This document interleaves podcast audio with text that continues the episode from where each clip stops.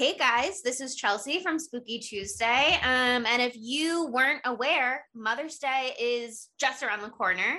There's only a couple of weeks left, one ish. So if you haven't gotten your mommy a present yet, you got to get on that. But don't worry, we've got your backs. Um, we partnered with Ana Luisa to do something special just for you guys, a little special discount.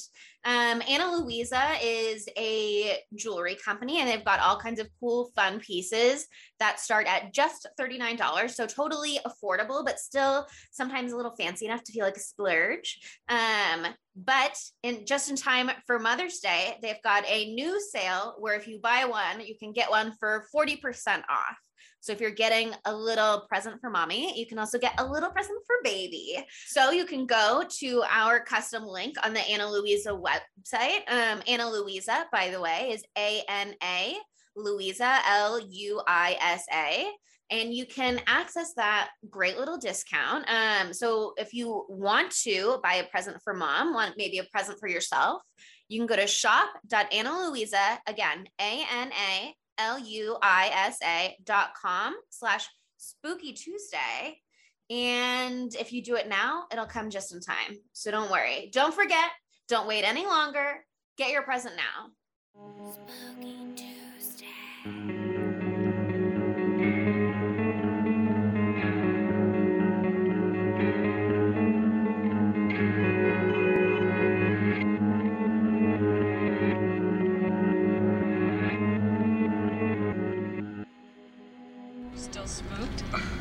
wasn't spooked. Lie. I wasn't. I saw somebody standing in Mr. Riddle's backyard. Probably Mr. Riddle. He's watching me. Mr. Riddle was watching you? Laurie, Mr. Riddle is 87. He can still watch. It's probably all he can do. Hey guys, welcome back to Spooky Tuesday, a weekly podcast where we're breaking down all of our favorite slashers, thrillers, monster movies, and black comedies on the new scariest day of the week. I'm Sydney Thompson. I'm Monica Height. And I'm Chelsea Duff. And today's a big day, baby. You might not know it. You might think, oh, it's April. It's springtime. The flowers are blooming. The bees are buzzing, blah, blah, blah, blah, blah. No, it's actually the official start of spooky season. As far as Spooky Tuesday, if Spooky Tuesday has anything to say about it, this is the official start to spooky season. Um, and that's because it's Halloween's half birthday. Not today, but like in a couple of days. So, you know, just You go got- with it.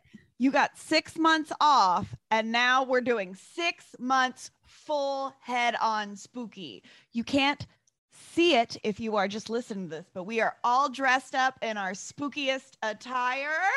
Oh yeah, I got my jack o' lantern earrings on, my spirit Halloween shirt.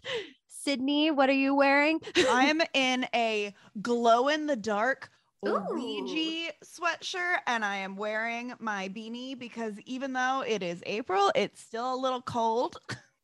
and uh, don't Don't- forget to mention that that sweatshirt has thumb holes because that's the most important part of it. It has thumb holes. Um, Extremely important. Can we hit the lights? Can we see that glow in the dark in action? oh, is it charged? I don't know. I've been Does it need to charge? Is that a sweatshirts need to charge? if it glows in the dark. Oh, it's working. Kind of, or maybe it's in the, the, light of her reflection. computer screen? No, look, well, it's working. It's working. Wow, this is gonna go really well over audio of a podcast. It's incredible. It's Look at my dark on the screen. You see nothing except for the outline of the Ouija board. Chelsea, what are you wearing today for the half birthday of Halloween? This is now a fashion podcast. yeah, yeah, yeah. This is a style podcast. I'm wearing the custom Valentino Halloween collection. Um, Made out of just- entirely scuba. yeah, made out of entirely scuba material. Um, our OG spooky crew back in the day saw one Instagram ad and immediately committed to buying sweatshirts for some reason. It was 2020 and everyone was doing some questionable online shopping. Okay. so I'm going to let it slide for us. We were all at home. We were all bored. We all hadn't gone out to dinner for a long time. we all needed some kind of joy. Okay. We needed a little present for ourselves. we bought the $10 sweatshirt that shipped from China and took one and a half months to arrive.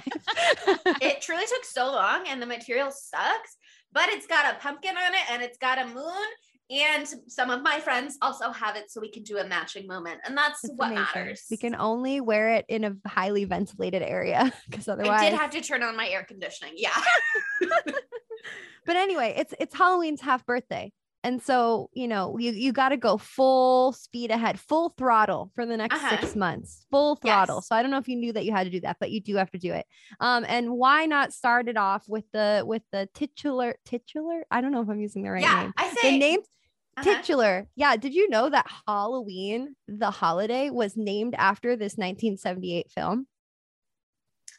It makes yeah that's how yeah that's how it worked um but the, this week on spooky tuesday we're finally doing it we're finally stepping into michael myers shoes and we are doing the og halloween from 1978 um and wow what an experience i'm very excited um haters come at us you know i've we've been scared to do scared to do halloween because people are very uh intense about halloween and about Mike Michael Myers, Mike Myers, as I call him.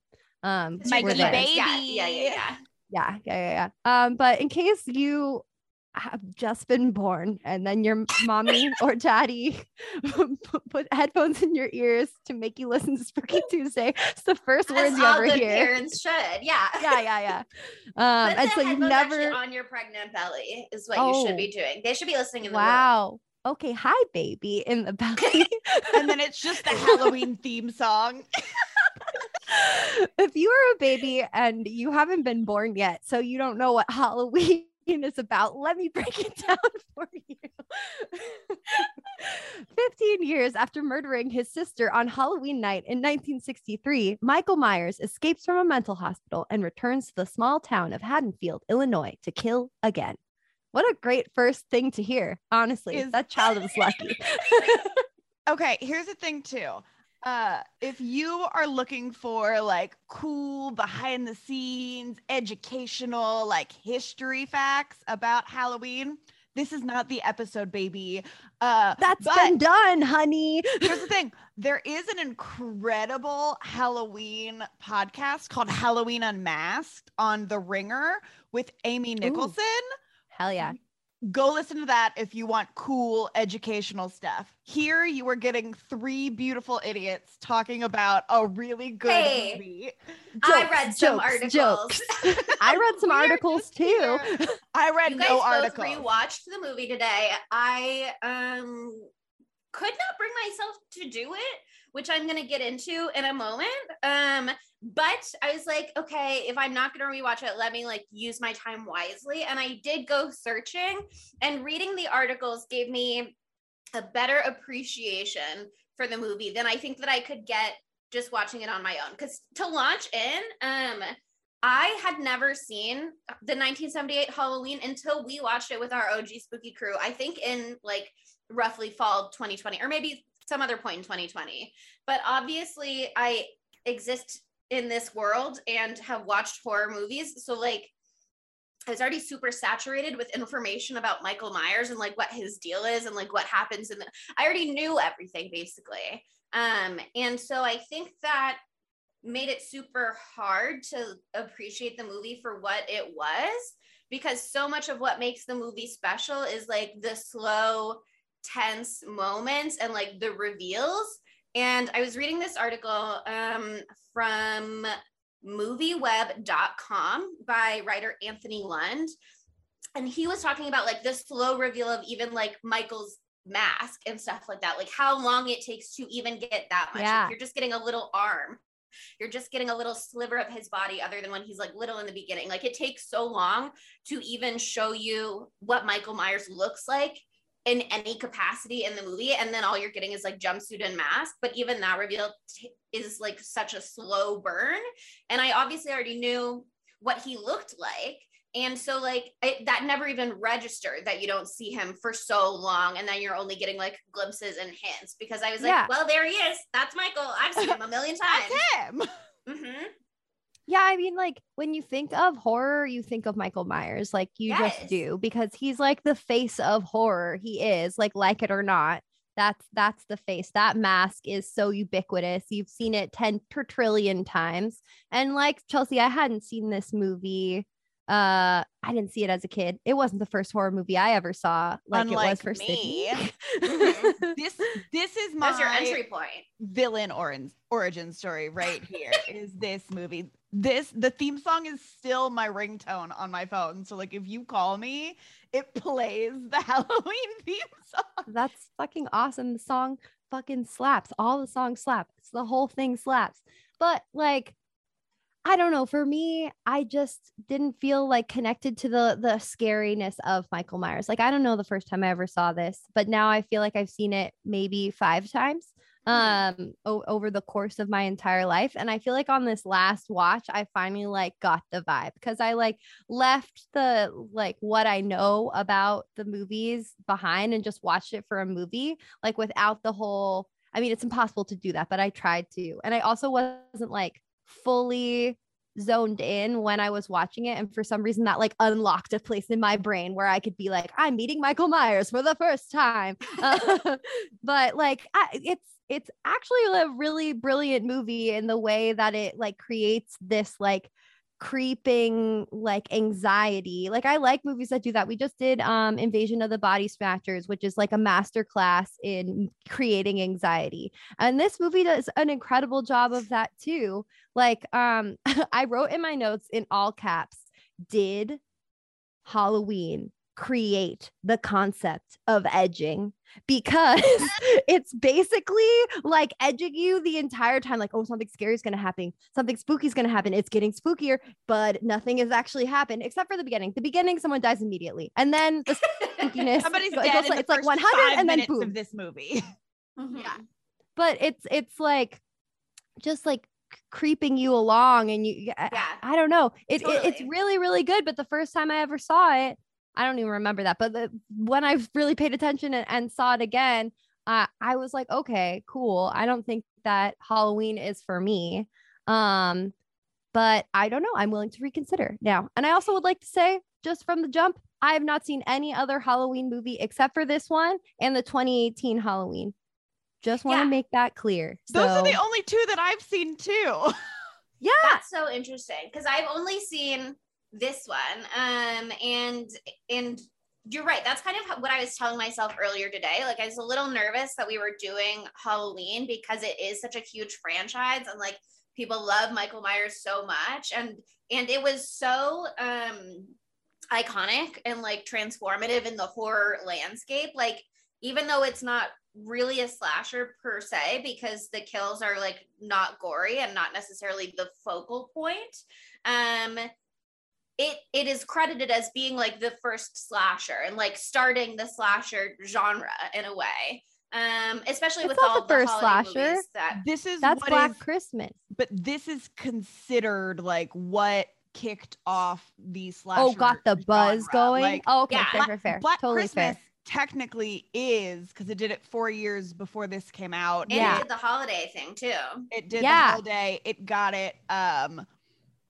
but this really like set everything off because you know we got it exploded we got Friday the 13th, which is almost like an exact carbon copy of this movie. Like Mhm. it really It launched. got the people going yeah, yeah it's provocative. it's, it's provocative. Um, but yeah, I mean, while I knew that it was like legendary in the horror field um, and in the genre, and was like obviously such a huge moment, and I knew like all the iconic things. Like obviously, the music speaks for itself, and that's I would say like the most magical part of the movie. Um, but I also was just like I didn't connect with it, and I was like, it's maybe it's not for me. Maybe I'm just not a Halloween girly. Like not all art has to be targeted for me personally, Chelsea Duff. It's okay for things to be for other people. Um, I know that might be a shocking thing to hear me admit. she's but, finally coming to terms with it Look, am I the most important woman in the world?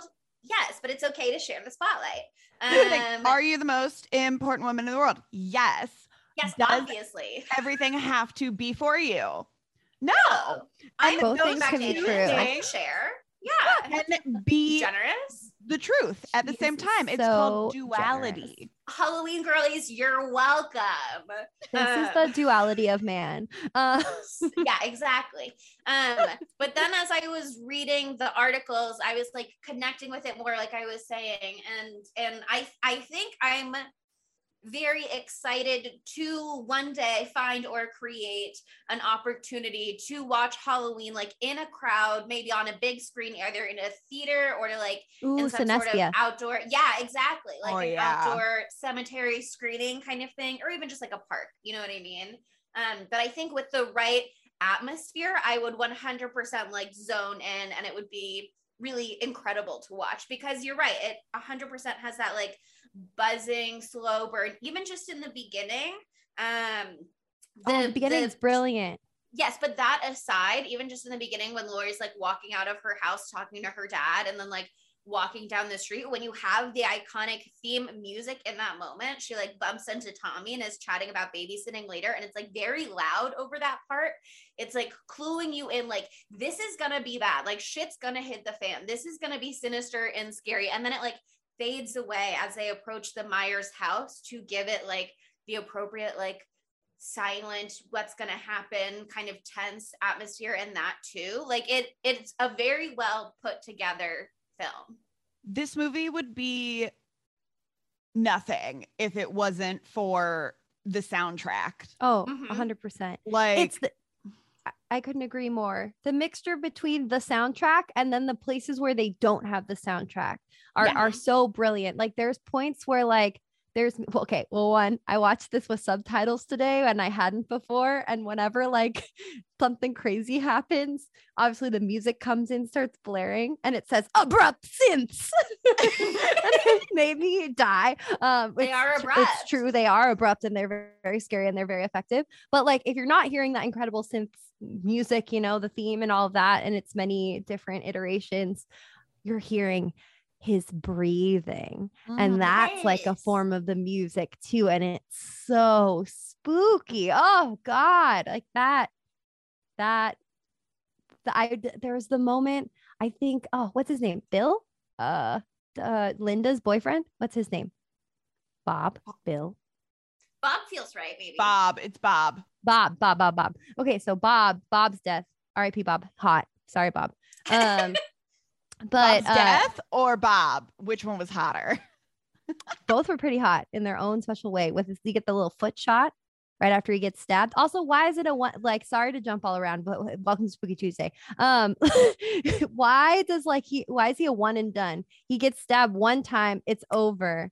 And his toes are the main part that you know. He's it's like his his body shutting down. His toes are like Here's the thing. powering off. that scene is incredibly homoerotic, and I want to talk about it later. Ooh, okay, okay, okay. But that that's the part where I've like really noticed the breathing like was so brilliant because like he the music is playing and then he gets down into the kitchen and then they notices the doors open um and then like the music isn't there anymore and you hear the breathing and I didn't notice it at first so you hear the breathing and that's how you know it's like oh who's fucking with me and then like it's Michael Myers and then he's the one being fucked with uh so yeah it's just brilliant like all of everything I love the point of view shots that we Mm, get let's talk about that from Michael. Like the whole Yeah. movie starts off with like a POV shot, which is so again black christmas did it first but yes, but it's Black Christmas so- doesn't get the love it deserves but anyway It does continuing on. here. We love Black Christmas. it Yes. does here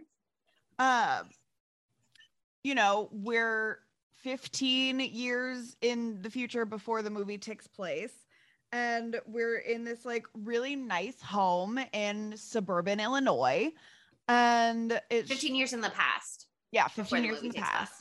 Yeah is that what i said there we go You, said, in the future, and I was like, I don't know what's happening, but now I understand. I got you. Continue. i clarified don't were worry picking up girlies what i was putting yeah yeah yeah the vibe was right And um we see this girl and her boyfriend like kind of fooling around and they're like, "Oh, where's my little brother? He's around here somewhere." But we're watching these two characters like from a point of view. And we eventually learn it's Michael's point of view, but you don't know that until after Um, one, his sister and her boyfriend have like the quickest The speediest. Yeah. ever. I mean, like from like Two pumps. the point of getting up there, putting on his clothes and leaving was like a minute and a half max. Wait, I have the exact number because it was on IMDb trivia. Let me find it in my notes. Yeah, it's one minute and six seconds. Mm, what a rock star. What a fucking rock star. Here's the thing the one thing this movie is, it's realistic about teenage sex only lasting not long at all. Sure. And the, the women being learning. like, oh, yes, that was fantastic. You can't talk about this while the babies in the womb are listening to the podcast. You have to censor this part later. The I'm just babies realizing. Babies, know, babies. Okay? Go Okay. back to Sure. go Do back better, to Coco Melon. Go back to? Coco. Go to Take the headphones off at this Go point, you guys. Peppa. They don't Go need the rest of the episode. They've got their Spooky Tuesday dose. We'll do more content for the babies later. This is no longer a baby safe This zone. no Moving forward, alert, alert, all parents. Turn on Coco Melon. This is spooky Paw Coco Melon, okay? I know three names of kid shows. I don't even know You're if that's still on. Bob the Builder. That one's definitely not on anymore. Anyway, but yeah, I, lo- I love the POV shot at the beginning, especially when they put the ma- when they put the mask on. Um, and so you're just seeing through the little eye holes. Um, because like I completely forgot this, and also it's a it's a it's supposed to be a little shocker for you. Um, you're thinking like, oh, you know, like going into this movie, you know that there's some s- spooky man who kills people. That's like the whole premise. So you're like, this is an adult man. Um, and then like, whoa, the reveal is that it's a six-year-old boy. I loved coming to the realization that Michael Myers was six when he murdered his sister, and I was six when I watched this movie. I You're wonder like, if this Mark. whole world Special. of possibilities open to me now. I wonder if Mark planned that. At He's this like, point, you're six. Michael was six. Six. You're old enough. it's time. If he I'll- can do a murder, you can watch a murder. Exactly. Like I'll that'll have to be a tradition in my family now. A child is six, rite of passage. Halloween, baby.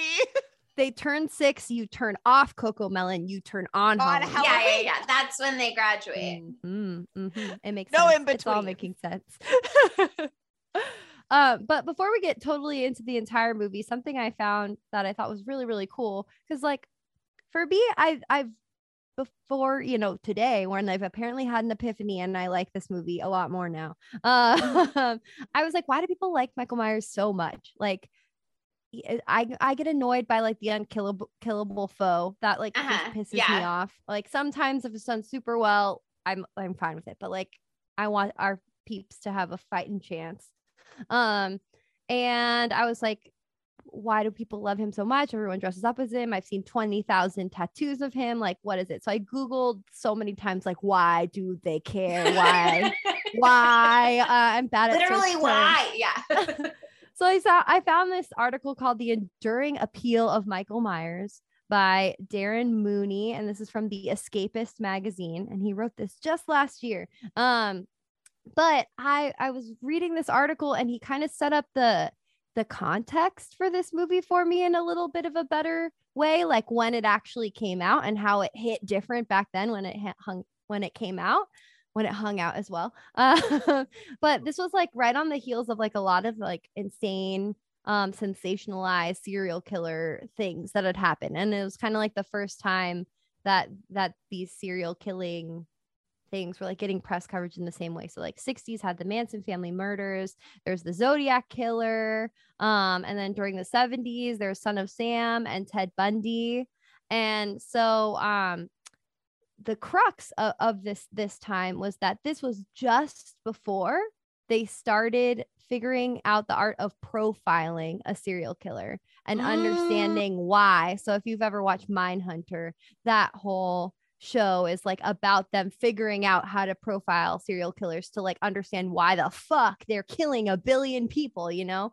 Before it was just this like ununderstandable concept. It's like, why would this, what happened to this person? They're just evil or something like that. So yeah, because it was kind My- of like yeah. it had happened. There had been a few throughout Jack the Ripper classic, but like there was like a yeah. serial killer boom in the 60s and 70s. yeah, totally. It's probably because like, you know, There's something about the technology, blah blah blah. Yeah. you know, information getting around better, TV, Oh, blah, blah, blah, blah, blah, too. that too. So people, like, I think just as many people were killing a lot of people back in the day, but now we have a better way to know about it. Um, but I mean, it's it's it's both. But uh, yeah, this was like right before they started figuring out how to figure out why this was happening because it's different for every serial killer. But there are some trends, and so this Michael Myers really personifies like or embodies like that that picture of fear like that picture of the serial killer where like what's wrong with him he's just evil like dr loomis says like he's like pure evil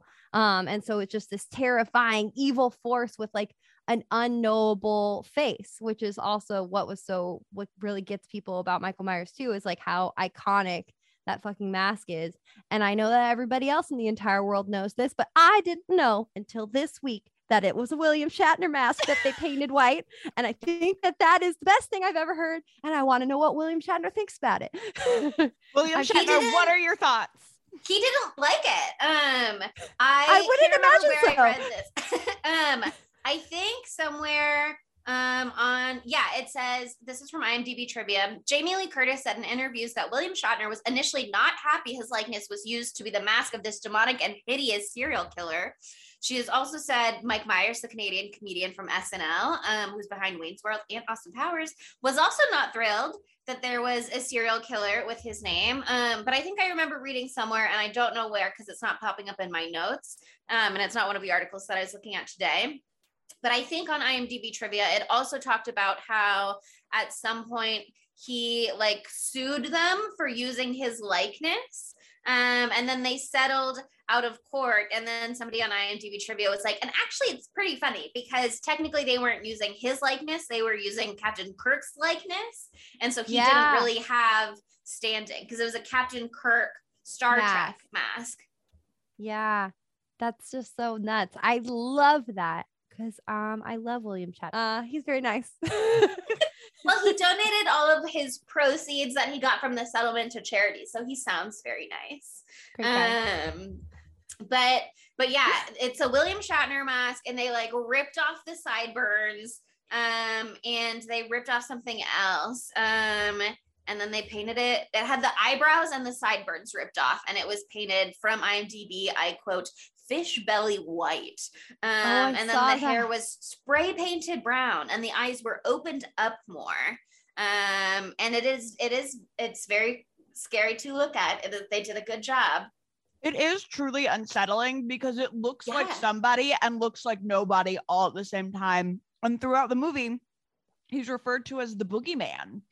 Yeah, And then And even in the script, they just call him the Shade. They only mention Michael Myers' names like Shade. twice in the whole. the s- shape. You're right. Yeah, You're right. yeah. No, because they're they're not trying to like personify him like they're not trying to give like a face to this like this scary man he's supposed to just be like kind of an energy of evil or whatever um and then obviously that like kind of changes more as the films go on so i've seen as it gets hokier and hokier but it's interesting. I was looking at like what fits into the the general lore, um, because there's this movie, and then they did a, a sequel that came out, I think, in 1981. 81 yeah i Um, have a list of all of them yeah what's super interesting is that it is a direct sequel um and as part of like a partnership um they also debuted the original 1978 halloween on tv the same day that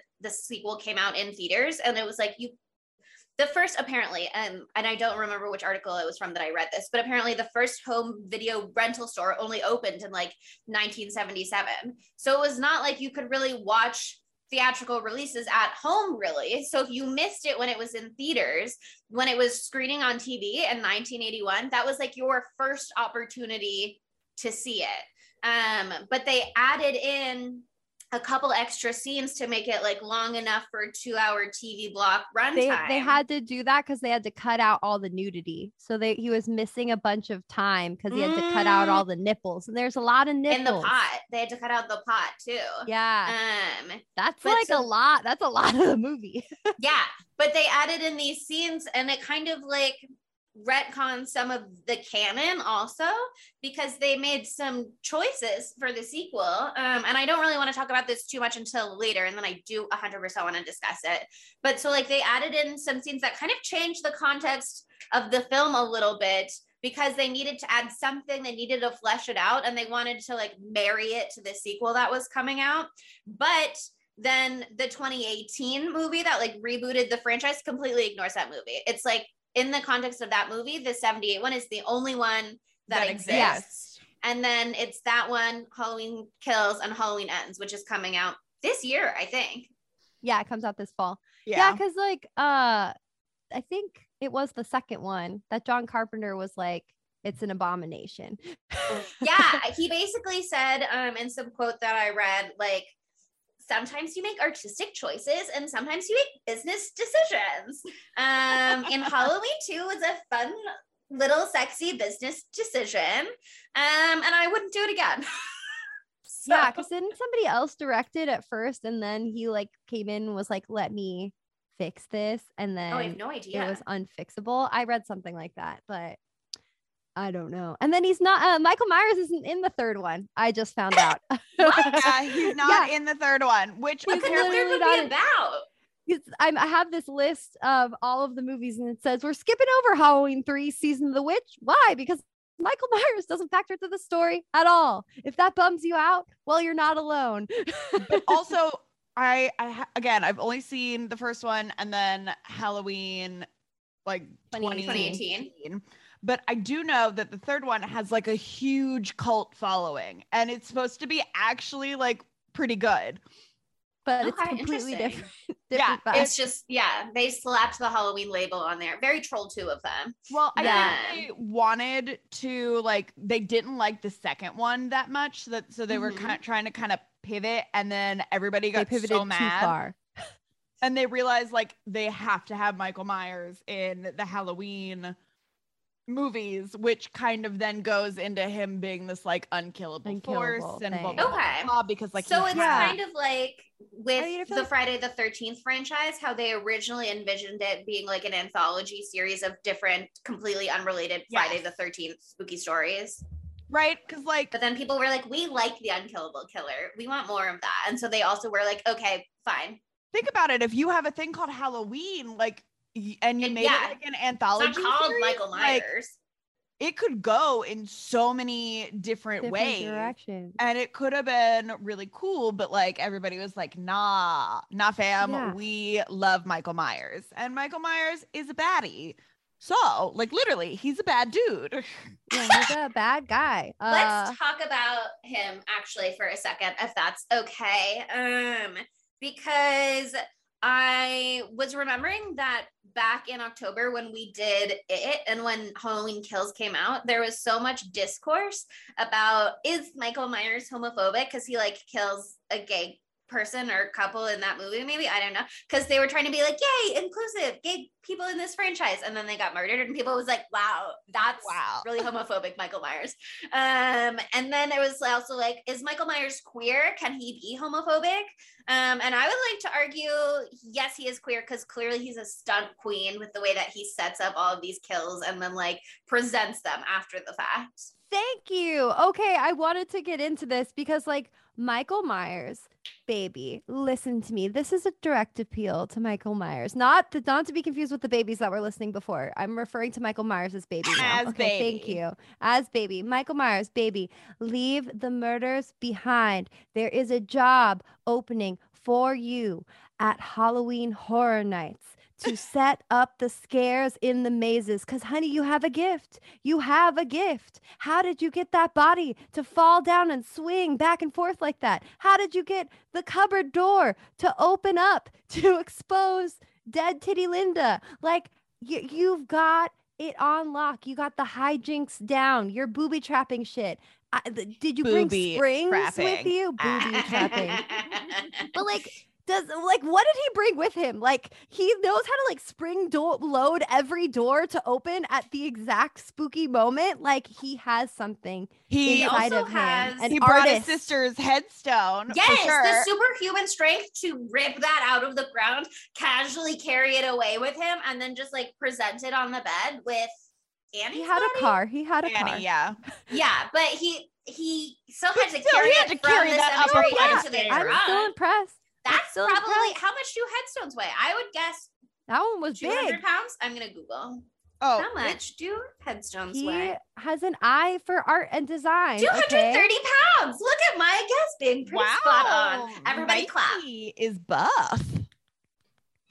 Yeah, I heard Michael Myers can bench press 230 pounds of his can- dead sister's headstone. Headstone. He's a young 21. He's like at the prime of his physical blah blah blah whatever maybe. I mean, he was It is wild that institutionalized, he's so who knows? 21 in this movie. It's insane. It is so weird to think about. I think they do call him 23 at one point because they're just doing some Scream 5 math here. Um, but he is in fact a young 21, which is truly crazy. Truly, truly crazy. Just a young buck in his prime, murdering women and staging elaborate settings. I don't know. They're uh, just, Okay. One thing I do want to point out because I I mentioned how this movie was very realistic about, you know, high school sex lasting no time at all. Another thing that is very realistic is two girlfriends driving around in their mom's car, smoking a joint and talking about boys. like Love that it. is hyper I love that. realistic. like and it's I for real. well, this is something that we get to like Jamie Lee Curtis as Laurie Strode, like she's portrayed as like this is your like good girl, final girl, because the two other girls that died like had boyfriends the entire movie. Like we see Linda have sex.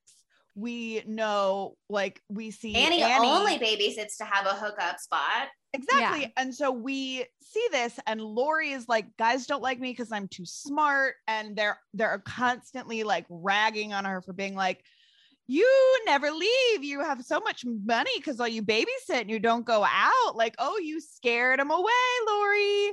But like, so even though she is this like good girl, you know, the virgin good girl, she's still smoking pot because she is cool. Okay. It's not because she's you not don't have to fuck to be cool. Yeah, that's true though. You don't have to fuck to be cool. Um, You but have to do drugs though. yeah, that's mandatory. you Um, gotta smoke pot to be cool. Those are the rules. like we, we, don't learned make them, from okay? the But faculty, those are the rules. drugs are the answer. Yeah. Um, but yeah, I mean that's actually it's so interesting because so much of the cultural discourse around Halloween has been about how it was like the origin of the sluts die, virgins get to live mythos or whatever you want to call it.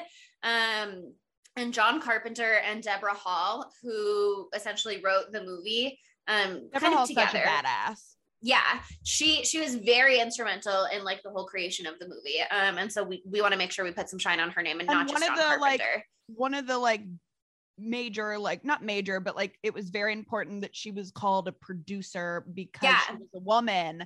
And Mhm. her and John Carpenter were like dating Mhm. for like most of the movie. I think they broke up like partially through the movie or something like that. oh but interesting He- but they worked on the second one too Yeah, but he made like a big fuss of two things. He was like, one, I want it to be John Carpenter's Halloween. I want my name on it. And two, I want Debra to have a producing like credit. yeah but um she and and she was Michael Myers at one point. She did the POV shot in the beginning when she was Oh, like love when. Michael was going up the stairs. Um, and I think she wore the costume maybe at one or two other moments too, because Nick Castle was like the main guy in the costume, and then Tony Moran, I think his name is off the top of my head. Oh, is that the one who was um, his face? Yeah, he was like the face reveal. Um, but but she was doing that too. Um, but what was I saying a moment ago? Why did I bring this up? And then Oh, you were talking about we were talking about the virginal laurie yes thing. Yeah. yeah So they've been like very adamant that that's not what they were trying to say, and that's not a message that they wanted to convey or like co-sign or anything. Um, and I hear them and I appreciate that. And I think this smoking pot kind of breaks that down to a degree because it doesn't present her as this like perfectly innocent girl who's being oh, like no to everything that her naughty friends do.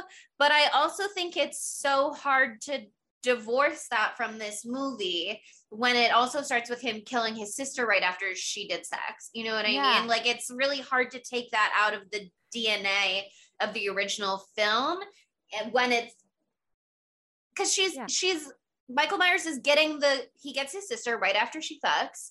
He gets Linda right after she fucks and Bob right after she fucks. He gets Annie when she's on her way to like pick up her boyfriend Up her to fuck.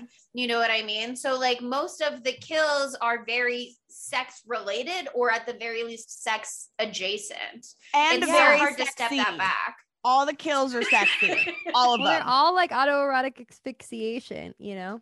like um, for that, except for Bob, because Bob, he, you know, is very up close and very sexy ooh, with his very phallic knife. And they're like face to face, Mm. probably he kissing, him. probably kissing because we don't see their face. As Monica pointed out, we only see the like the feet. Also, one thing that I dislike about this movie is I hate when dogs die unnecessarily. Oh, yeah. how many dogs die? Okay, it's two dogs, but two dogs die. That is two more dogs than should have died. Yeah. And it, like the one at the house where Annie is babysitting, sure, but why the other one? He ate it. Dr. Loomis that. is literally was like, oh, he was hungry. He I hate like that. I that. hate that. He kind of does Yeah. talk like that. Oh my god, his character, everyone's like we love him. I want to strangle his character. I okay, I I don't know what would happen in 1978 and I don't know if I'm saying the right acronym right now. Maybe I'll google it. No, I'm not going to.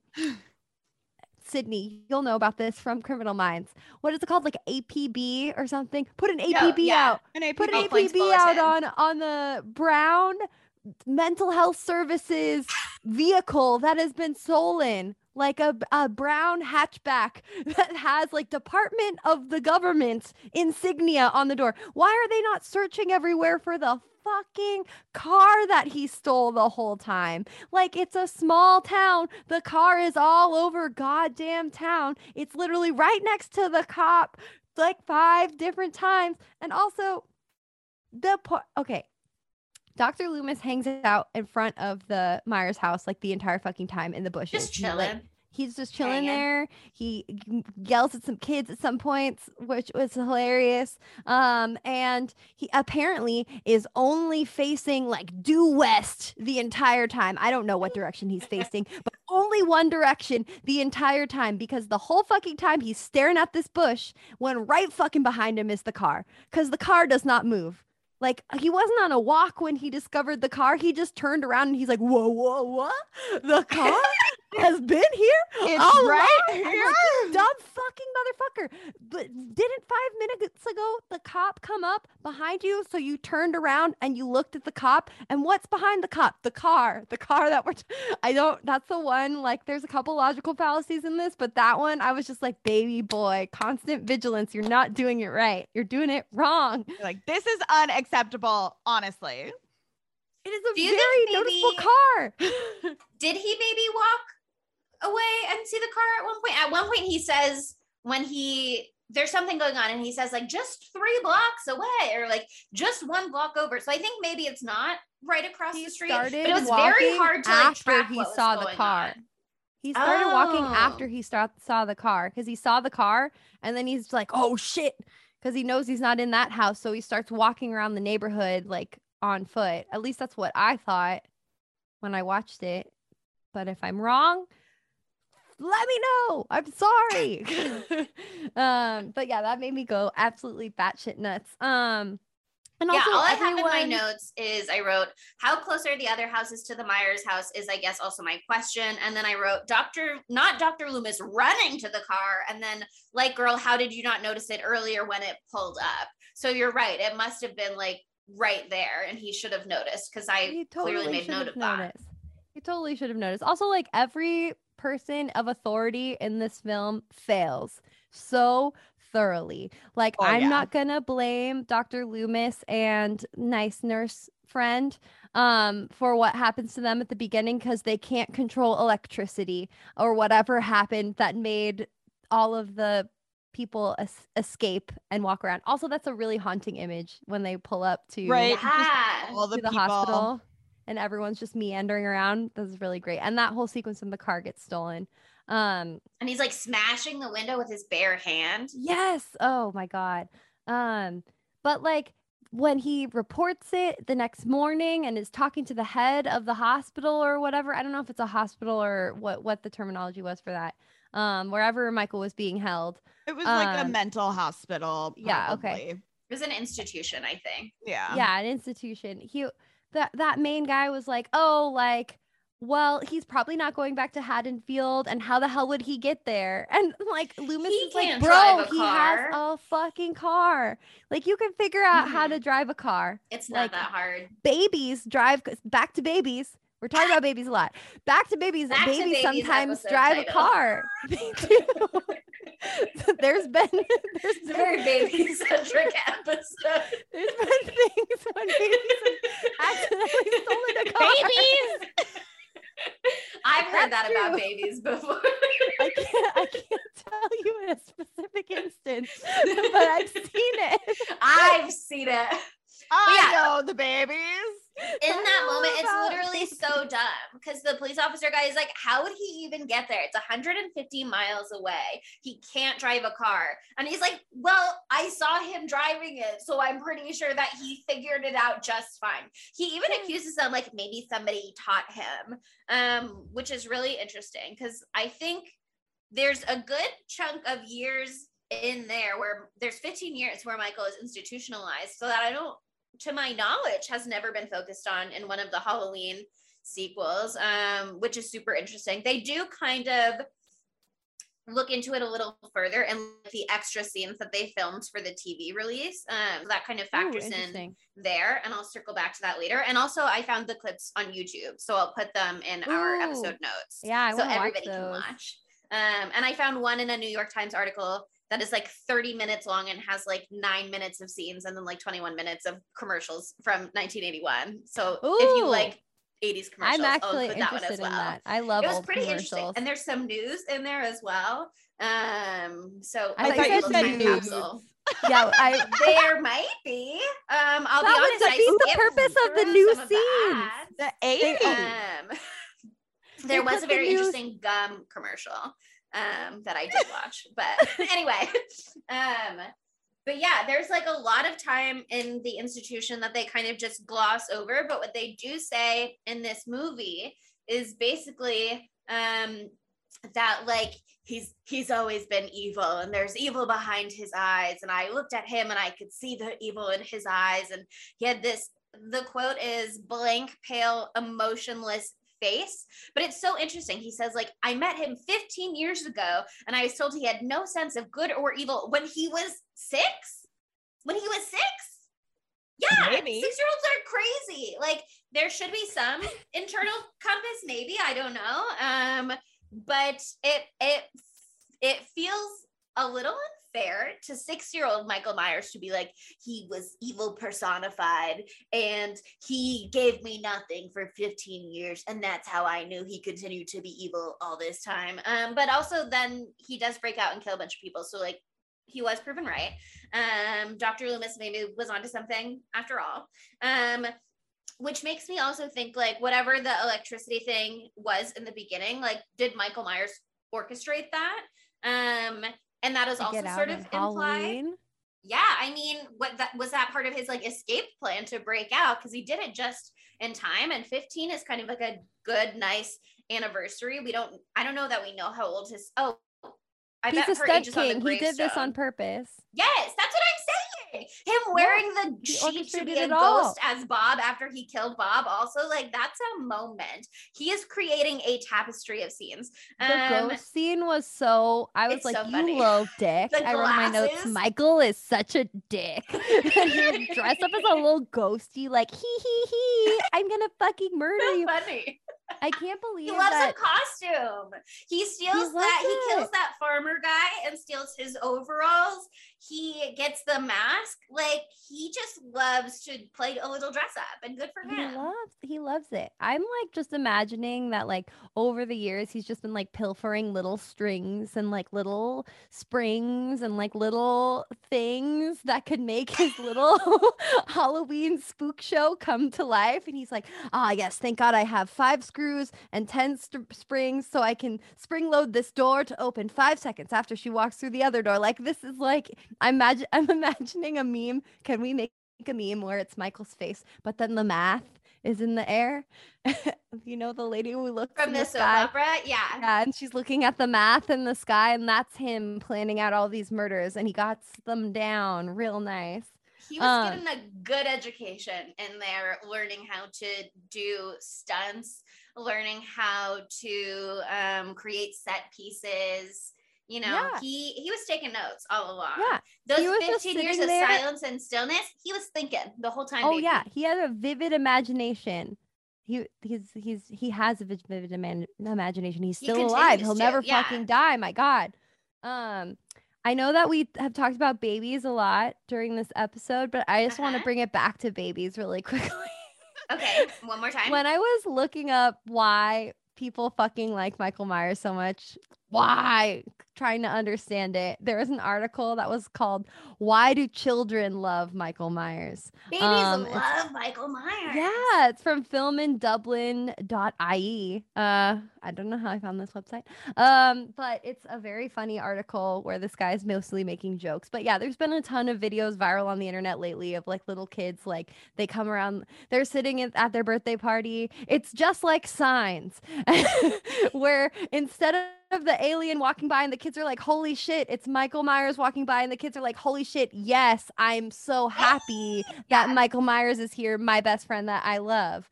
Um, and so there's this whole article about all these reasons why kids might like it. The first, the first, it's a listicle. The first one says his music slaps. Children are creatures of impulse and immediacy. Less burdened by context, they like the songs. That's it. Um, it's true. The songs do slap. Um, th- another one says, "Dude loves Halloween, and kids love Halloween." So it just makes sense They've got a that everybody loves. Halloween. They have shared interests. Uh-huh. Um, and then I don't understand what the third one. It says Michael Myers is shaped like a friend. I'm not going to get into that. I don't know what that means. I, it says just shaped. just like Kirby, Yeah, just like. Kirby. Yeah, friend shaped. Yeah. So good, great. And then the fourth one is what really got me because I have not watched the rest of the the Halloween movie, so I didn't know about this. but this is this is what it says. Number four, kids have not seen Halloween four through six. You see, kids are fake Halloween fans. In their pathetic ignorance, they are lulled into a false sense of security in the belief that Michael will not harm them, that his only targets are teenagers and the adults who protect them. And that's why they're still kids because they're stupid. If these idiot toddlers, this is the funniest thing I've ever seen. I was dying when I read this. If these idiot toddlers were true fans, true fans is capitalized, um, are and actually bothered um I don't know what that means. If bothered to do some research, they would know that Michael is just as likely to try and murder children when the situation calls for it. That situation being the curse of the cult of Thorn, which is apparently one of the Halloween movies. Yeah. I don't know. Yeah. Lots of curses, lots of cults. Yes. So um apparently there's some child murder later on in the franchise. And so the Babies young beware. idiot children don't know about that. I'm pro baby, but this man is writing a scathing review of babies. This is Luke Dune or Dunn, and it's hilarious, and I love him. So shouts out to Roasting him. those babies. Here's Yeah, the thing. but um, As a baby myself who loved Michael Myers and also as a current baby. baby, As a current baby. as a baby once and forever, Michael Myers slaps. The music does slap. I'm sorry. not- He is shaped What? like a friend And in the the way that I he is shaped haven't like a man. And what? I don't get that one. I haven't seen Halloween It's not four for through you, six, Monica. so It's I guess I'm not a Yeah. fan. I guess I'm also a fake fan. I'm also a stupid little baby. Um, I'm a and stupid little baby fake fan. Yeah, Yeah, I feel no, safe. and from from the get, I'm I'm saying that I am a stupid little baby when it comes to this franchise.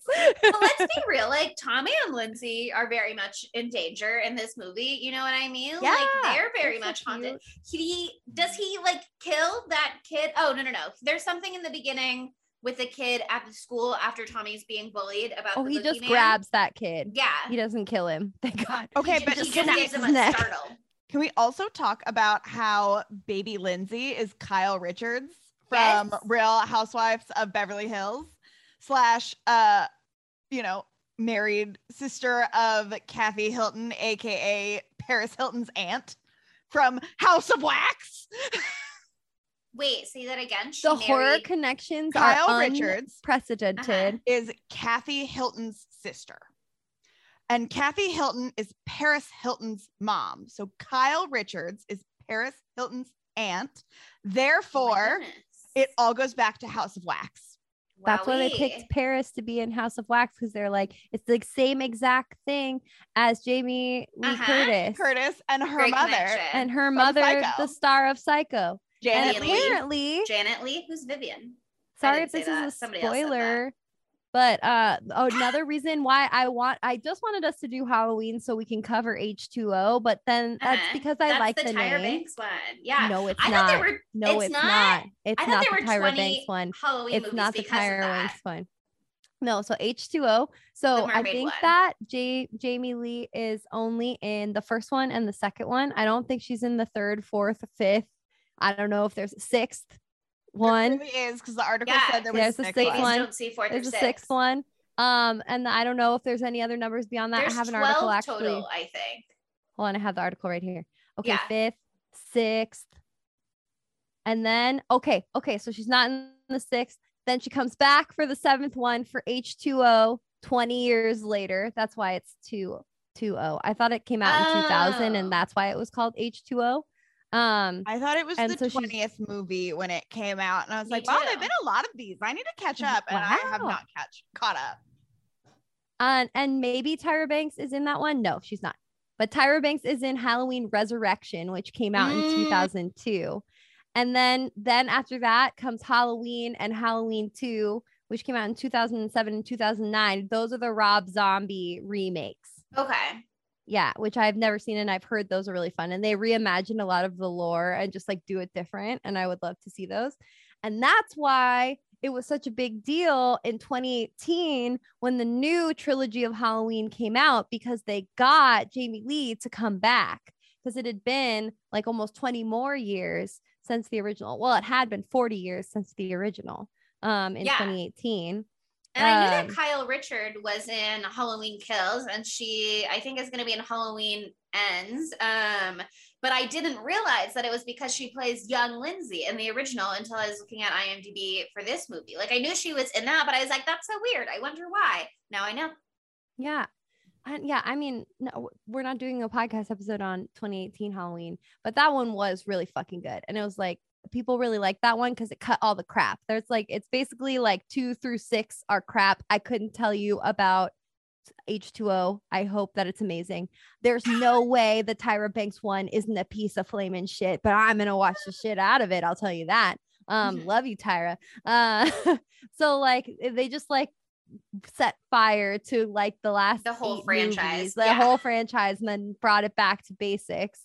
And the thing that I found out today that blew my fucking brain open is that Danny McBride fucking co-wrote Halloween, Halloween Kills, and Halloween Ends. He's crazy. Danny McBride. Incredible. If you guys haven't watched Righteous Gemstones, listeners, change your life. Do it. It's so fucking good. Like, wow. but what was that movie? This is the end. And he was with Channing Tatum in that scene. Was that? Oh, is I that haven't Danny seen McBride? that movie. Danny Um, I- McBride is I don't know how I feel uh, about it, but is this he's who I'm found thinking it of? down. Danny McBride. He has a like curly fro hair. He's very adorable. Looks This like a, a dad. He was Yeah. in Pineapple Express because the director of Halloween 2018 is the same director as Pineapple Express, I believe. He was also in Eastbound and David Down. Gordon Green. Yeah, yeah, yeah. He wrote that too. Yeah, incredible. Yeah. And he's he in wrote, This Is right? the End where he has Channing Tatum on a leash and a gimp mask. Just a little teaser for you if you ever do decide to check out Very that movie. deeply interested in Um, that. Lots of good Hollywood jokes in that at least, which I appreciate. Um, but anyway, anyway. Um Let- back to oh Speaking of please. Halloween kills, Okay. let's talk about all About the the kills, kills. in this movie. Amazing transition. Gorgeous transition. Because we already talked about how all the kills are v sexy slash sexual in this movie, probably because Michael is a 21 year old virgin. So He's got some weird sex issues, um, which he can deal with with Dr. Loomis in therapy, but he won't. Uh, he got some But- issues. He's yeah, he does. But I just want to say that um, I love Annie. I love I also love Annie. I'll I love co-sign that. Annie. And is Annie, who is the actress that plays Annie? And is it Chelsea Peretti's family member? Because I feel like they look so much alike to me, then their vibes are similar also. They're both Hmm. hilarious. I don't know, something about them. Does anyone else see that? No? Yes? Oh, Let me know in the comments. she comes back in Halloween 3, but as a different character. Um, love Love that for her. and she was, I mean, John Carpenter must just like her because she was also in Assault on Precinct 13, which is the movie that he made before Halloween in 1976. Um, Nancy and apparently that movie has yeah apparently that movie has a banger soundtrack as well and that movie was what made what's his name? Don pleasence? Um donald pleasence. That's why he agreed to be in this movie um and for as cheap as he was because they had a bunch of other names in mind but they couldn't get anyone to like sign on for the role because their budget was so small essentially. Um but donald pleasence I think his daughter had seen Assault on Precinct 13 and really liked the music, and she was in a rock band. And so she was like, You got to do it, dad. And he was like, Okay. That's how he sounds in my brain. Okay. Oh, perfect. Okay. Yeah. Hmm. It looks like there aren't many great matches for your search. My search was Nancy Kyes, Chelsea Peretti, huh? Put Guess- Nancy Kyes, Chelsea Peretti related question mark. It's not going to turn up anything else, but I love Google. Oh my god. the results I did get are porn, so we need to move on. I don't understand how I got Babies here. beware. Babies beware. Very scared. Very scared.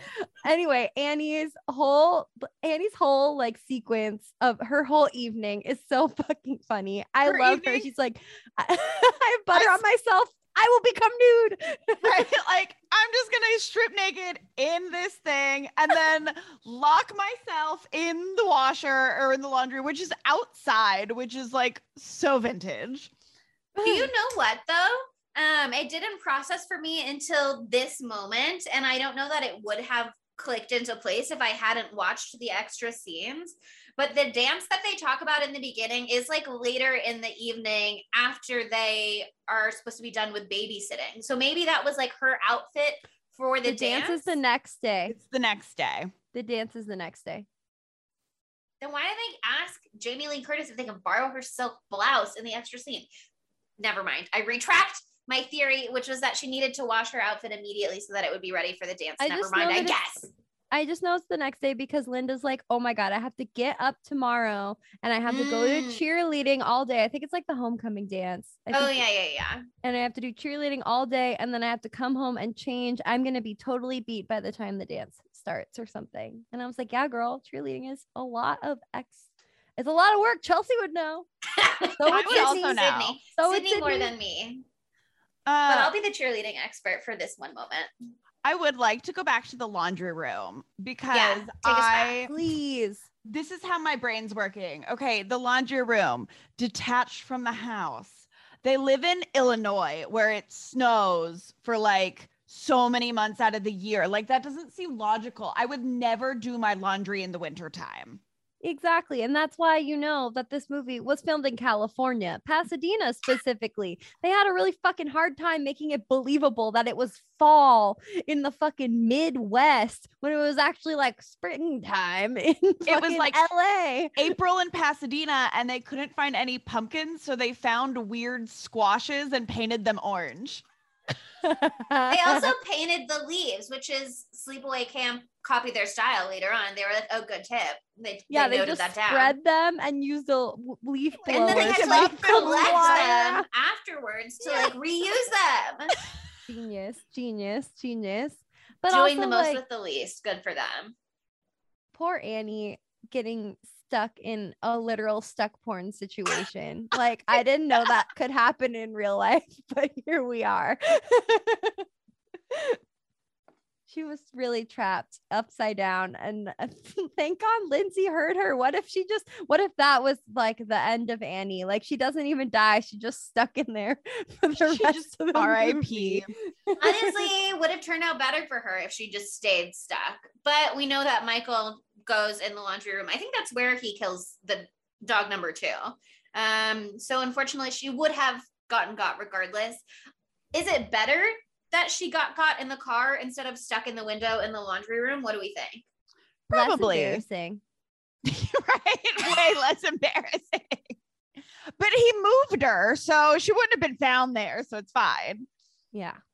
Oh, Um, Nobody would have is the known that she was stuck. The way that she got freed, and then Lindsey found out she was stuck, and then Paul, the boyfriend, on the phone found out that she got stuck.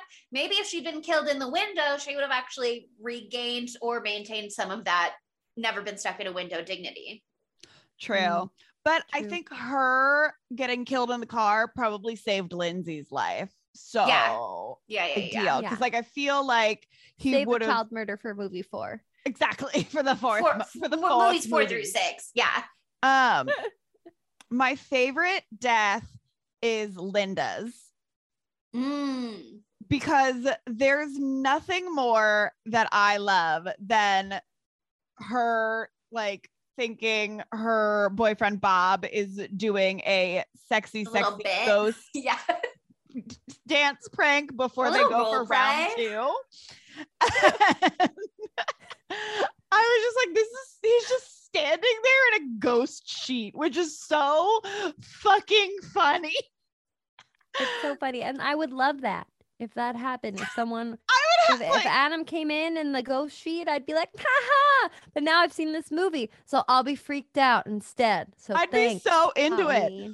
But it's so funny because poor Lynda calls Laurie like right as like she's like, eh, you're being a bore. Like, I'm just gonna She- call Laurie and see what she's doing. He wouldn't give her her beer. And so she was pissed. Yeah, in there.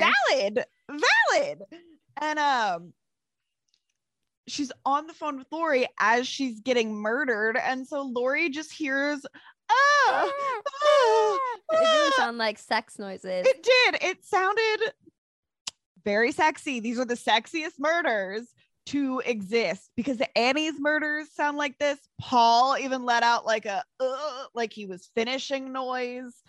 Le- or not paul bob. Paul didn't die. Sorry Paul babies. didn't die. but Sorry, babies. Apologies to the babies who are relying on us to give them factual information about the Halloween franchise so that they it's could factual. start their Michael Myers love in the womb as intended. So sorry to babies. We did tell you to tune out. And if you're getting misinformation at this point, that's on you, babies. Sorry, yeah, baby. you gotta start taking responsibility for your actions Look, babies. early. We're raising a It's a responsible hard youth. world out there, babies. Oh, What a but weird theme for this episode. I like it. I I'm like it having- too. I think it's Here good. I'm gonna change what we're listed under. What if we start trending on Apple Podcasts under like child child podcast. Child Yeah. enrichment. That could be us. We say things that could be enriching for children. I don't want a single child to hear this. If they do, uh, good, okay, but don't tell your mom. If they do, Don't okay. kids. That's when I not have a child, problem. that Yeah. baby is gonna be so enriched with all of my knowledge.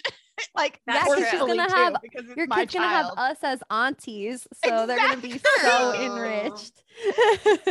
Exactly. We're gonna be like, let's all watch Halloween together and talk about Yeah. it. But I also, Wait. to get back on topic, um, I like Lynda's death also because we see more of it than we see of the other deaths. Like we see Annie go into the car. Um, and I actually think it's very cool that we see like that the windows are steamed up because essentially he's been like waiting for her in the And back. just heavy breathing. Also, Just another breathing, another classic. hint that she's about to die is that she goes to get her keys because um the car is locked, but when she comes back, the car is open. And it's, they didn't Mm. have the remote control unlock thing back then. You have to the clicker. turn the key in it. So she just opens the door and it's open. I noticed that just because I watched it two times in like 48 hours. So anyway. great detail. Um, but yeah, she goes in the car and then he like grabs her or something. Um, and then he cuts her neck. And honestly, thi- this movie is so bloodless that you I didn't even like process that that was what had happened at first because I was like, what did he just do? Like he it looked, but you don't see anything at first. at first. Yeah okay that's right. Um but the the phone cord around lynda's neck is is just so fun such a great visual. Um works so well with annie having called laurie earlier and not saying anything at first because she's just like busy. She's doing other stuff. It's like look laurie just because you picked up the phone doesn't mean i'm ready to talk right away Her mouth was Um, full, okay? her mouth was full. Um, but then to bring that back and have Laurie have like a good reason to dismiss it because A, it's the 70s, no caller ID. So she doesn't even know that it's Lynda. Um, and B, like this is the second time in maybe two hours. Like, of course she thinks it's the same thing. Um, and it doesn't occur to her that there's a murderer out there doing murders. Um, although it does a little bit because they've been stalked by the car and they have been like, this is so creepy. She spotted Michael a couple of times. Yeah. And then Um, it just I know that all we talk about is babies. Um, but maybe Important. believe babies, you know? Maybe that's one of the takeaways from this movie. Believe babies when babies tell you the boogeyman is outside. Like if I have a kid and my kid's like there's a hobgoblin underneath my bed, I'm gonna check. I'm gonna make sure there's no hobgoblin under there. I'm not gonna be like, no, you dumb baby you're dumb. I would never do that. And that's what they do to the poor little boy. He's like, the boogeyman is out there right now. And he is correct. Listen to baby. Oh no, Tommy is totally legit about the boogeyman Tommy being real. it. Which again, believe children when they think like a monster is around. Just believe babe, believe the babies. Believe, believe them. babies. Hashtag believe Hashtag, babies. hashtag believe babies. Hashtag Believe believe babies. babies.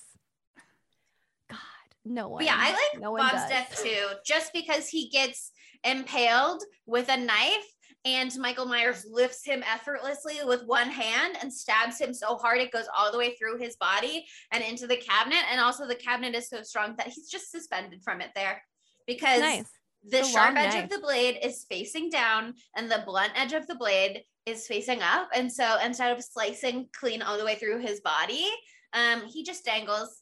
And that's when you see the toes. Great visual though. Beautiful visual. One would say Bob is light on his feet. God damn it, Sydney. okay, so let's talk about our girl Laurie as final girl because we wait. I don't know if you noticed this, but uh, it is 54 minutes into the movie before Annie dies. So it's 54 minutes of edging minus the first three minutes where someone immediately dies. So there's like 51 minutes of edging of spooky shit where no one actually dies that you actually see on camera. Um, and then it finally, then it's just like the last 30 minutes, you're like, holy fucking shit, holding on for dear life. But then finally we get Laurie out there showing her stuff. Um, and let me just say that she makes some of the most interesting sounds that I've heard from a final girl.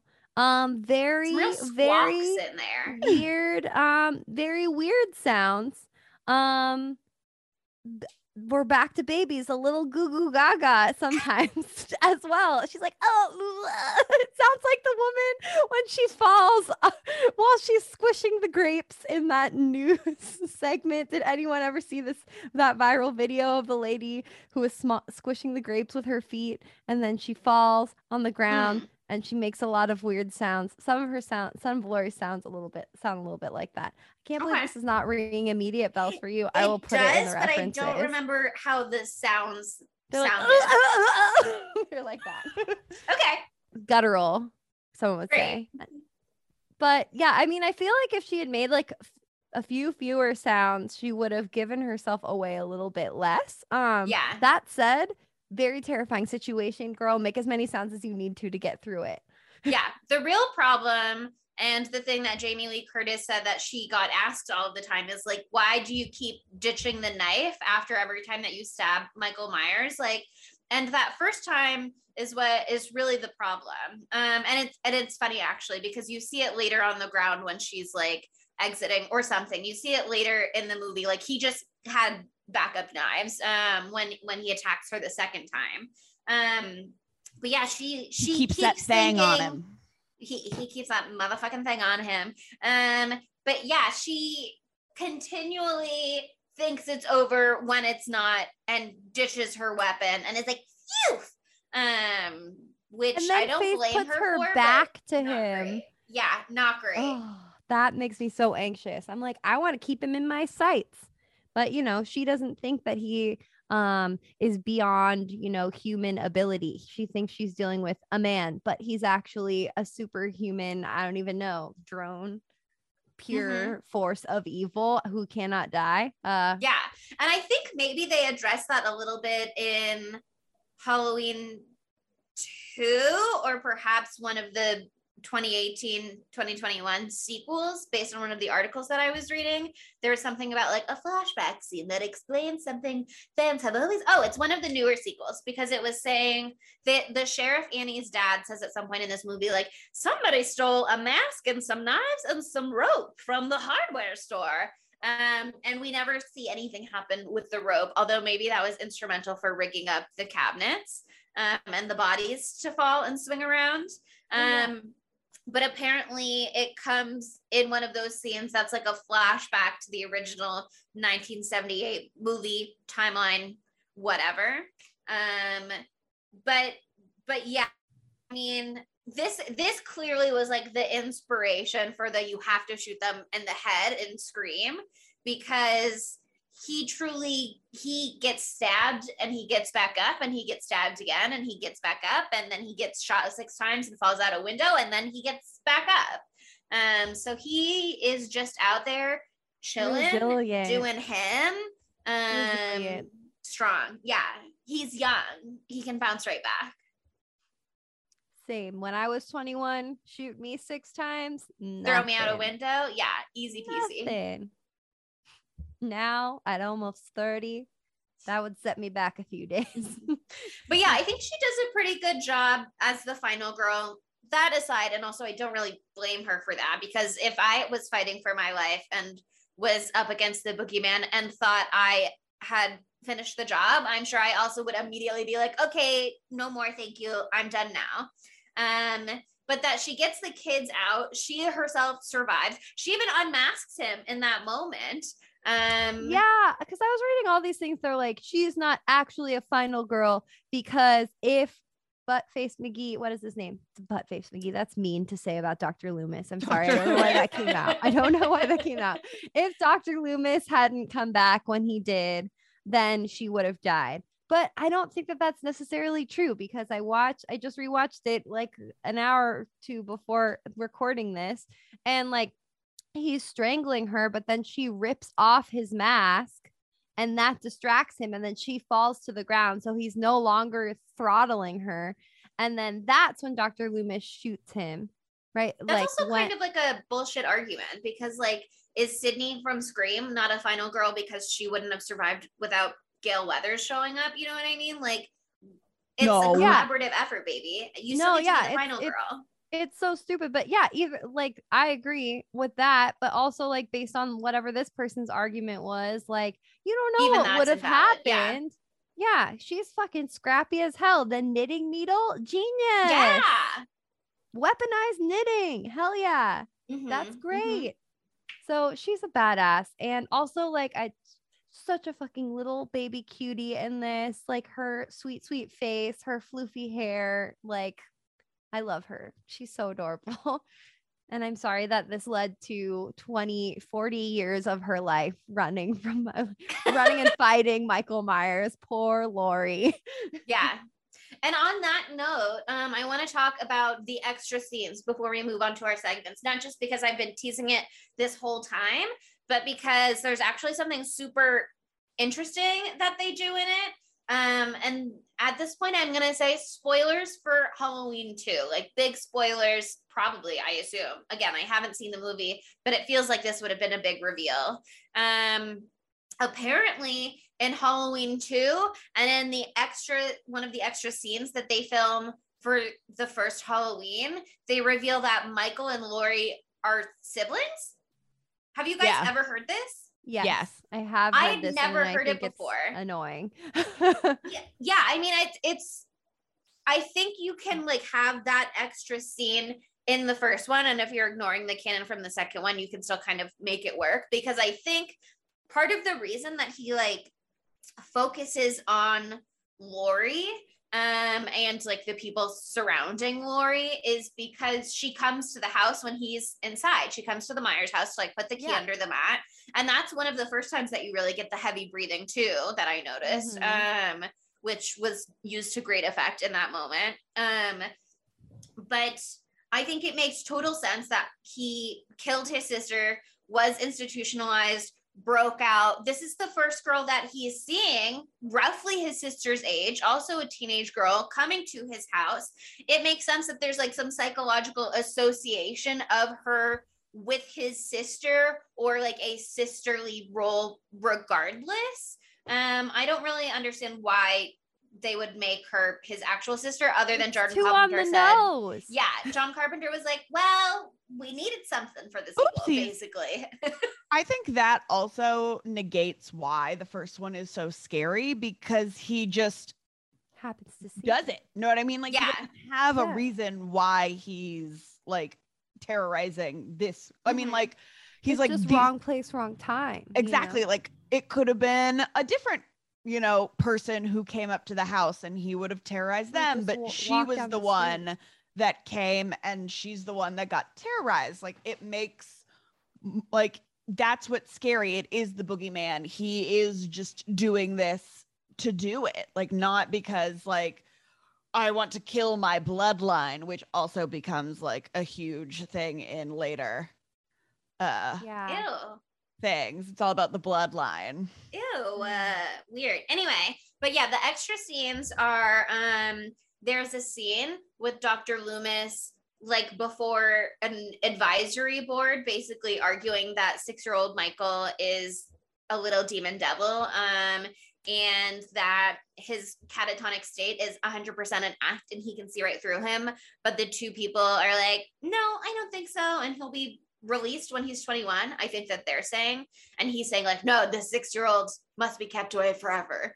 And then there's a scene where he like visits michael in the hospital um and is basically again like i see right through you as michael just like stares out the window and then there's a scene where Laurie is at her house getting ready and Lynda comes over and is like, Can I borrow your silk blouse? Um, and they talk to like Annie on the phone and Annie calls Lynda a nerd or something, um, which I thought was kind of funny. Uh, oh, she calls her a creep. Um, and then Lynda's like, No, you're a creep. Ha ha ha. And they do a little giggly giggle. Um, and then there is a scene after Michael has escaped where Dr. Loomis is at the hospital. It's like right before the scene where he walks out and is talking to the police officer about how Michael drove away. And he goes to visit Michael's hospital room and it's been like trash and it has the word sister scrawled on the door. And that's when they like make the connection or or whatever um for Halloween too.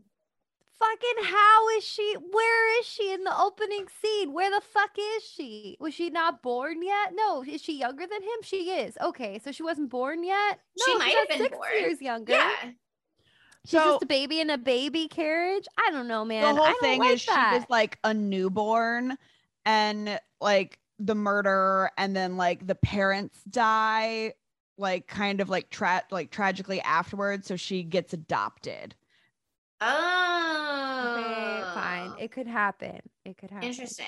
It could happen. If Hmm. she was a little baby, it could happen. The theme is babies. Oh The theme God. is babies, and now we know why. I can't Um, believe we planned that this all this along. happened. You know, it's just amazing realizing things. Mhm. like I love 2022 is the real year of realizing, Realizing things. things. I couldn't agree Uh-huh. more. I could not agree more. But Um, let's move into our segments. awesome. Okay. Well, how could this movie be gay? Michael's gay. Michael's gay, and he Why? loves michael's to a be bisexual dramatic. king Fine. Okay. He could be Why are you anti Michael Myers gay I just don't like him that much, but I Sure. do. I just like. I just you know. I I want to hang out for the with him at Pride this year. You know, I don't want to. Um, Sure. But if he's in the community, he's gonna be there, and I'm gonna have to be like, "Hey, Michael, Hey, great to see you." Yeah. You know, do that whole thing. It's a lot of social work that I don't want to have to do, but I get Uh-huh, it. uh-huh. Good for him. him. Um, no but I michael do, I myers do. is a bisexual icon just like constantly like lurking around pretty girls but like you know too afraid to talk to them you know like i get like Mm. that that's big bisexual Yeah, I mean, yeah. I Yeah. I, like you I said, relate to he- that. he was kissing Bob just off screen. They had that sexual tension in their in their moment. They did. Um, Bob was Michael's first kiss. Little known fact. Wow, people don't know about this, but um they couldn't have a gay on-screen kiss in this film, but there is Yeah, a 'cause it gay off-screen 70s. kiss. Yeah. Yeah, yeah, yeah, yeah. It's Um, pretty clear from the feet. Uh You could also argue that when he is killing his sister in the beginning, right after the sex, and he picks up the ma- the mask that he's wearing, the little clown mask, um, the boyfriend had been wearing earlier, had like picked up off the floor in the living room and brought upstairs to the bedroom.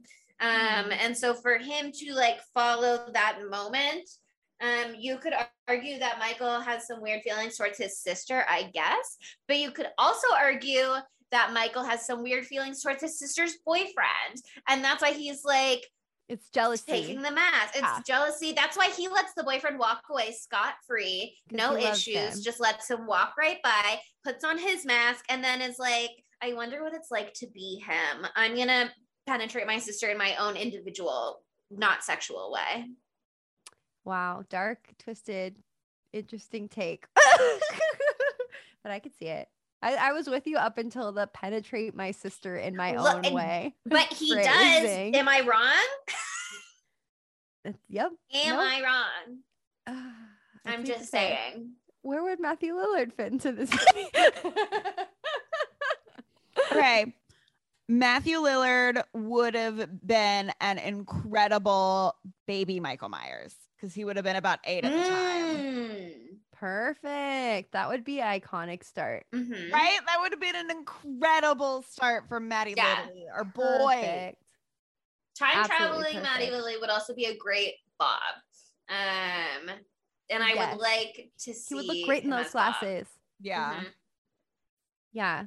Um, if they do like a true remake, well, that doesn't make sense. Never Also, mind. he would be a good Dr. Loomis. I would love to Mm. see Yeah, Maddie okay, Lily be a Loomis, you know? Full circle. Ah, a little queer circle. reference.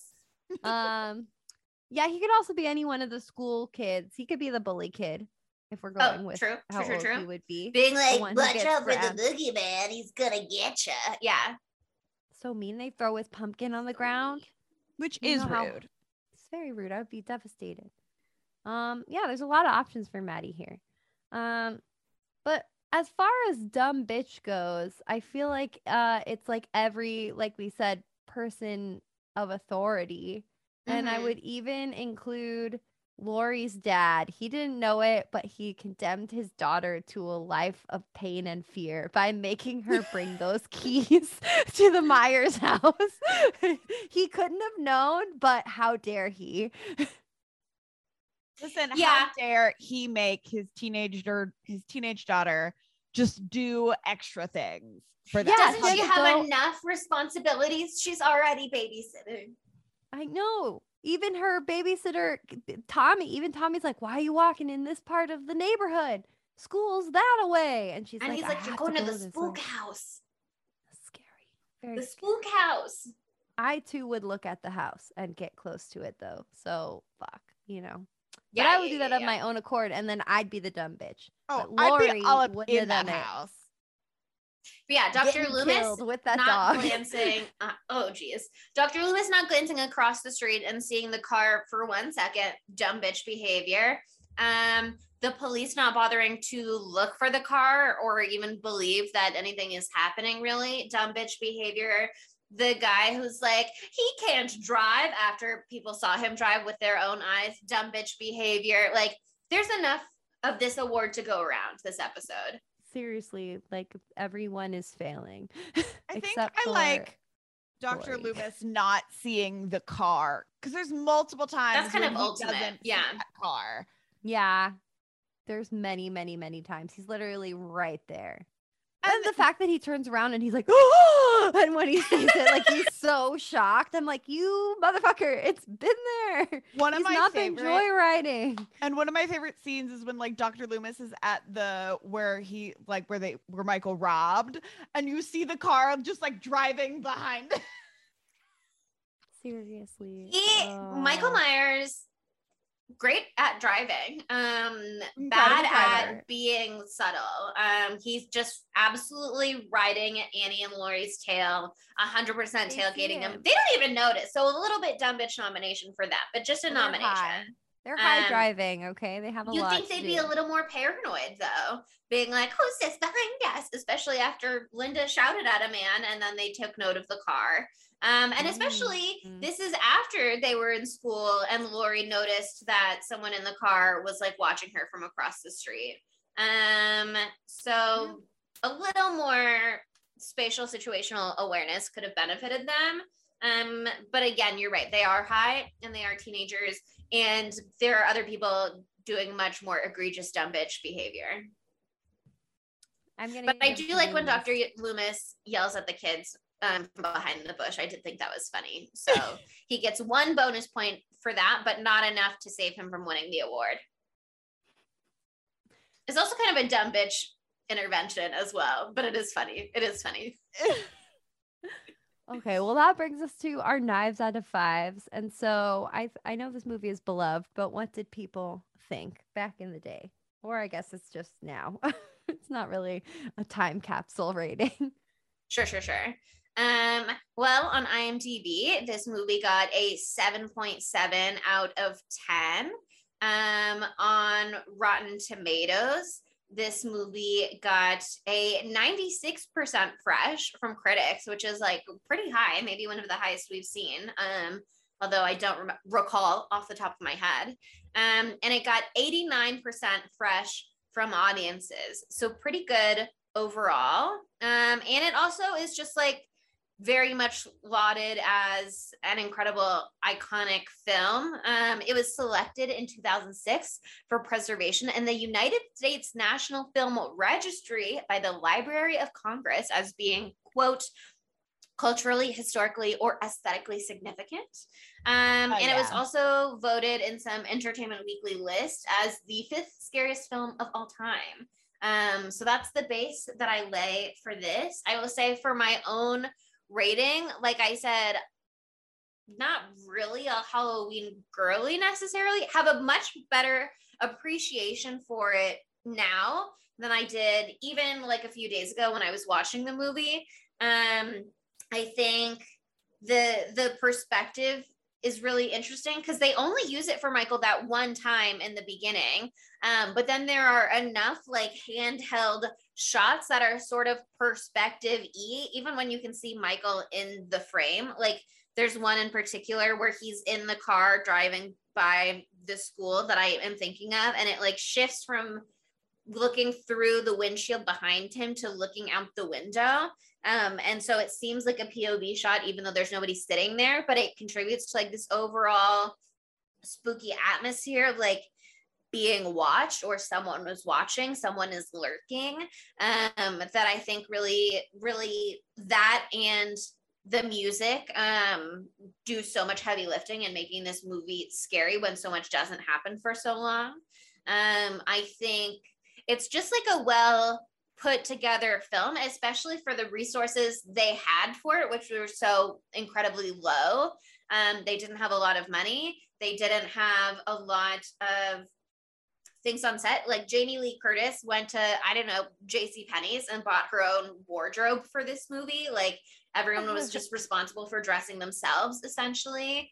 Um, I think with what they had available to them, they made an incredible film. And also just like baseline, it's iconic. It doesn't necessarily resonate with me in particular. Um, but I think if I saw it in the right circumstances, it would be a Five Knives movie. That said, I'm not quite there yet on my own. So I'll give it like a provisional rating of like a 4.65.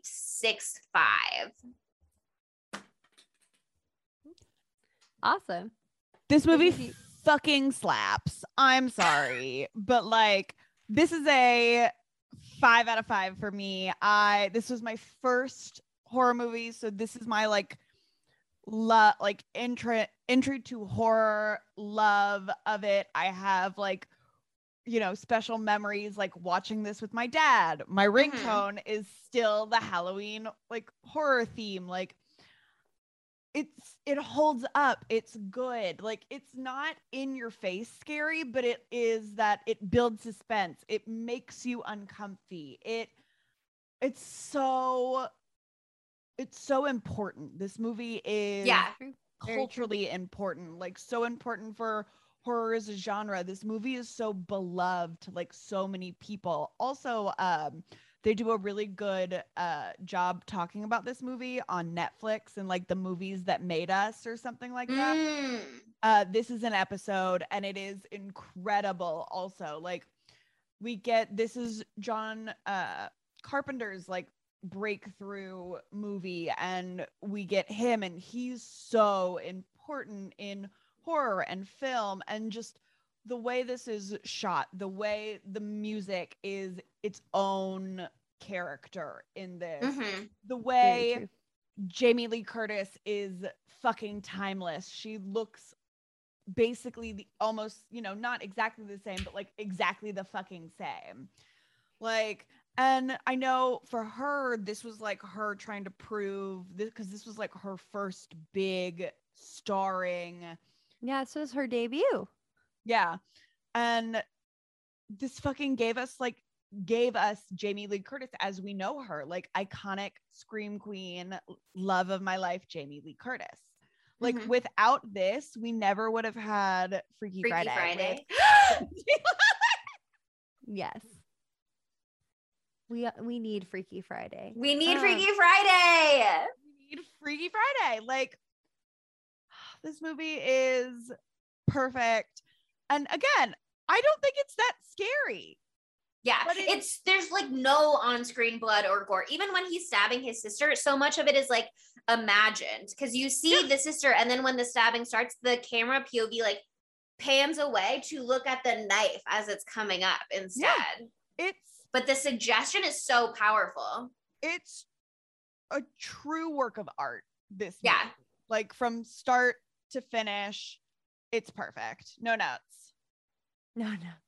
I I totally agree with you. I'm glad I've now seen this what five times. What did I say earlier? Like Enough for it to like click into place in your brain. Yeah, because like I don't know, the the intensity of the fandom around it is was kind of like a wall around it for me. Um, and I just like it. It was all about Michael and, and all about that face and all of it. And I just I just didn't get it. But the movie itself is just something so special. It's kind of a slow burn, man. It's a slow burn. And you know, I love a fucking slow burn. And the details are there and they're so much fun. And it really creates that sense of anxiety. And I love that he's a stunt queen. I really love that he's a stunt queen.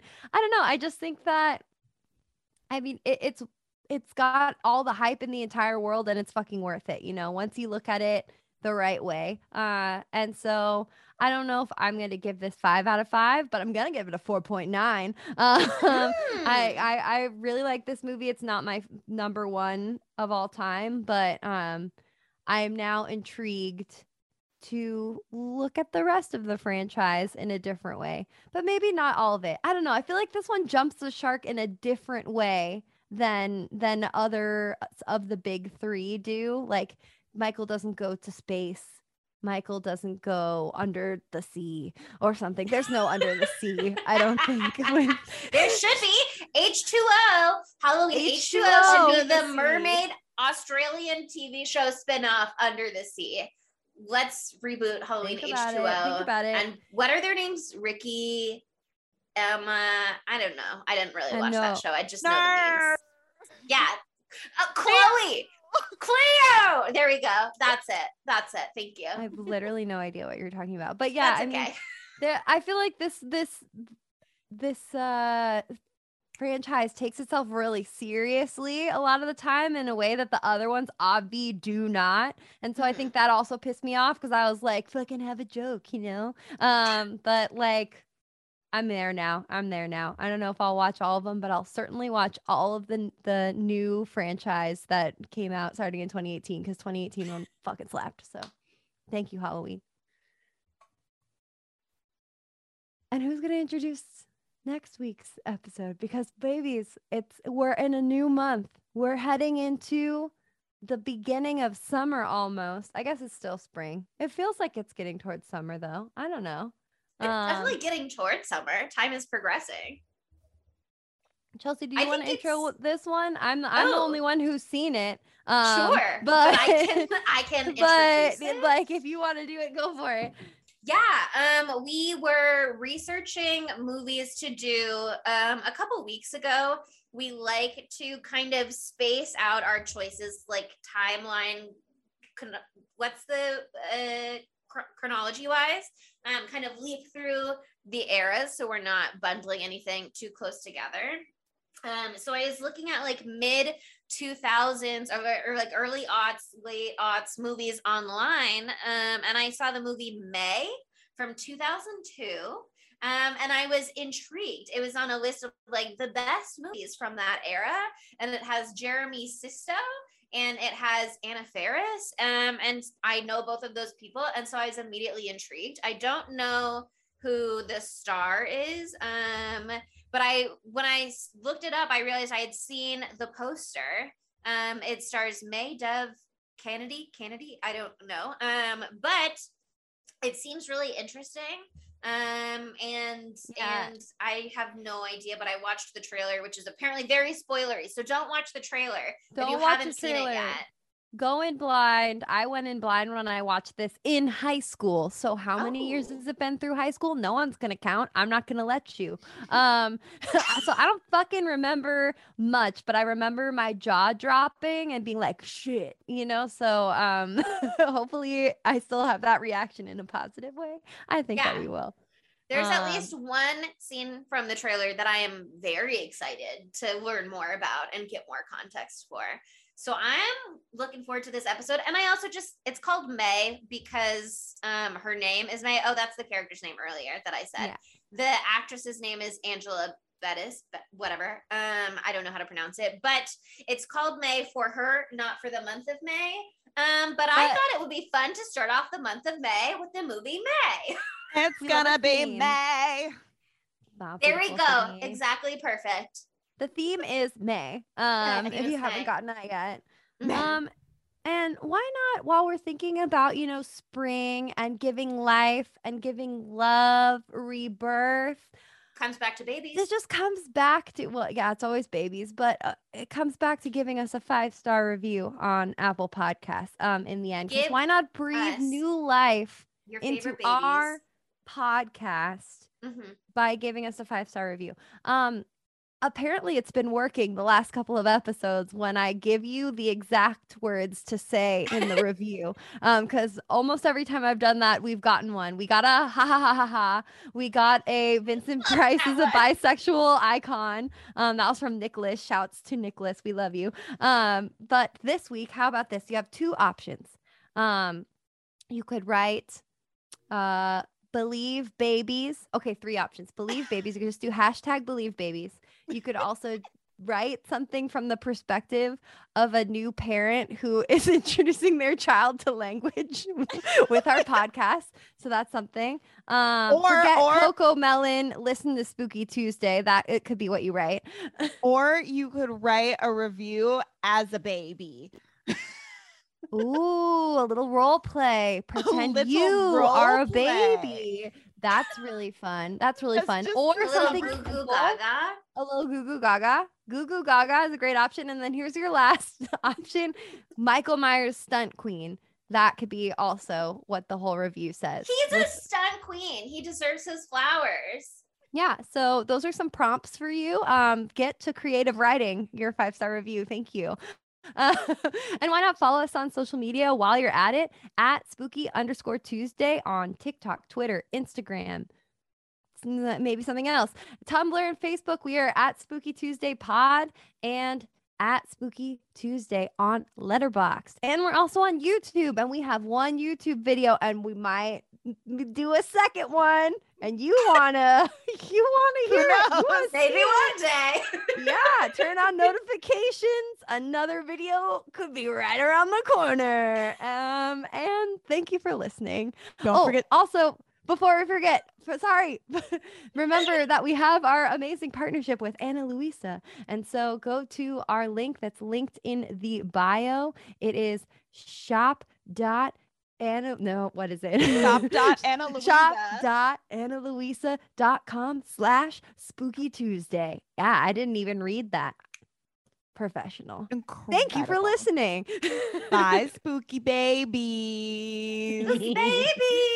goo goo gaga What's the boogeyman?